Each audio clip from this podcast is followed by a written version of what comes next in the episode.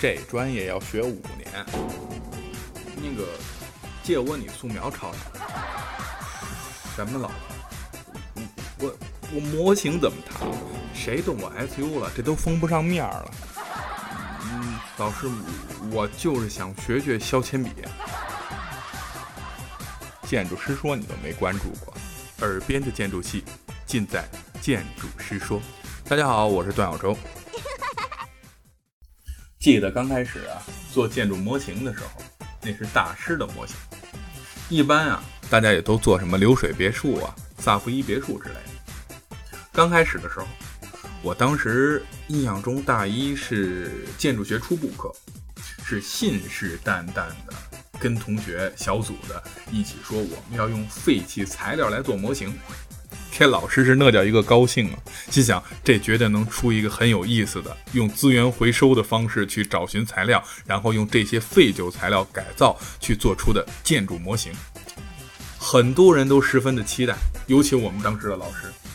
随后呢，我们就开启了各种的捡破烂模式，什么盯着家属区里边看谁家装修啊，什么建材城里边去捡捡垃圾啊，什么学院没人要的各种神奇材料。回想起来那时候也算是蛮拼的，我们当时可真是翻过垃圾桶，巡过回收站，出门低着头是全凭眼一看，结果还是很喜人的。我们捡来了有奇形怪状的三合板，半条吊顶用的塑料板，长了锈的烂铁丝，还有没人要的保温板。印象最深的是我们一同学愣从狗嘴里抢回来一根木棍，还自称是桃木棍。就这个过程中，宿舍楼这些楼管阿姨差点把我们当作勤工助学的贫困生了，还给我们这塞瓶子呢。而同层的其他专业的同学更是认为我们这就是捡破烂的，投来了各种各样神奇的目光。到最后呢，到最后果然是不负众望，我们直接去买了 K D 版跟 A B S 版，然后买了玻璃纸，把那堆烂货是直接卖了，做了真正的资源回收了。不过建筑学学生跟这模型啊之间还是很有缘的。从上学到工作是从实体到电子，从木材到塑料，是各种各样的模型，是各种神奇。而这项技能也能赢得许多女孩子的欢心，爱她，不要送她哈根达斯，也不要给她一个钻石，对于建筑学学生来说，就送她一个自个儿做的小房子得了。记得前几天看到一个建筑学的狗血爱情故事，就说是一个女生看了《致青春》之后是追了一个建筑男，这建筑男啊当时答应说要给他做一个模型，也一直在做，但是无奈这课程压力太大，你想这会儿给忙着呃上建筑材料，然后下了课之后这这这又得赶专教去去画图，过两天发现方案又被老师毙了，毙了之后又去找材料，然后找这些设计资料，找完了之后呢，又确定了个方向，再做了一个东西，结果老师说还用原来的吧，你说这多累啊！结果就是这样的，课程压力太大，总是这种熬夜画图、熬夜找东西。这女生啊，起初还熬夜一块陪着，后来是一约会就熬夜，是一吃饭就画图。这男生是不是在画图，就是在去画图的路上。就这样，俩人的爱情就沉浸在这画图的半道上。分手过去许多年。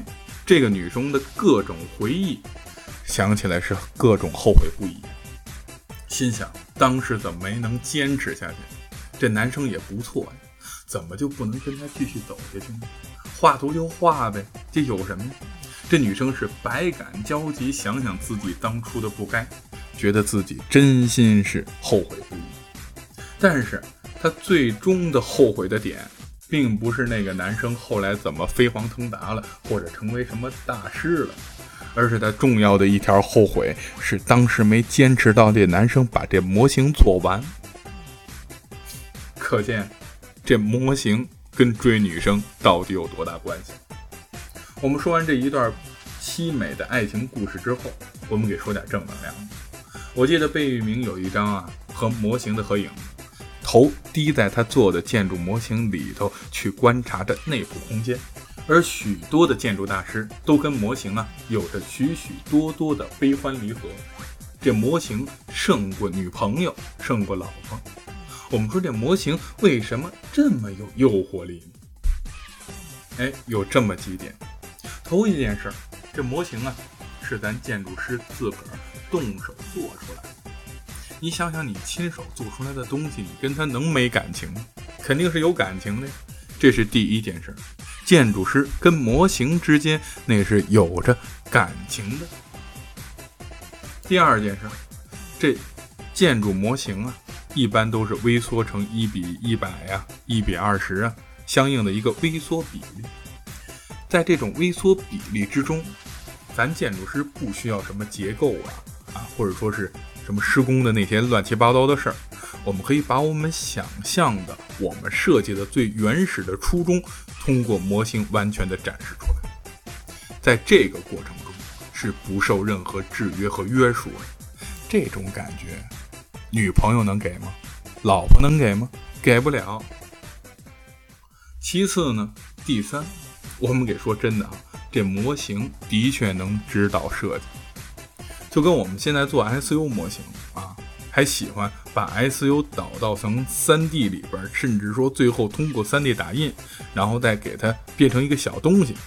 但是想想这个过程其实跟电脑里看的，其实想想这个过程其实更多的就是用来推敲建筑的体验和相应的关系。我们都觉得这模型能够真真正正的指导着大家的设计。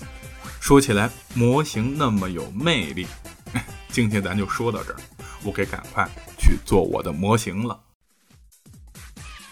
这专业要学五年，那个借我你素描抄抄。什么老婆？我我模型怎么谈？谁动我 S U 了？这都封不上面了。嗯，老师，我就是想学学削铅笔。建筑师说你都没关注过，耳边的建筑系，尽在建筑师说。大家好，我是段小舟。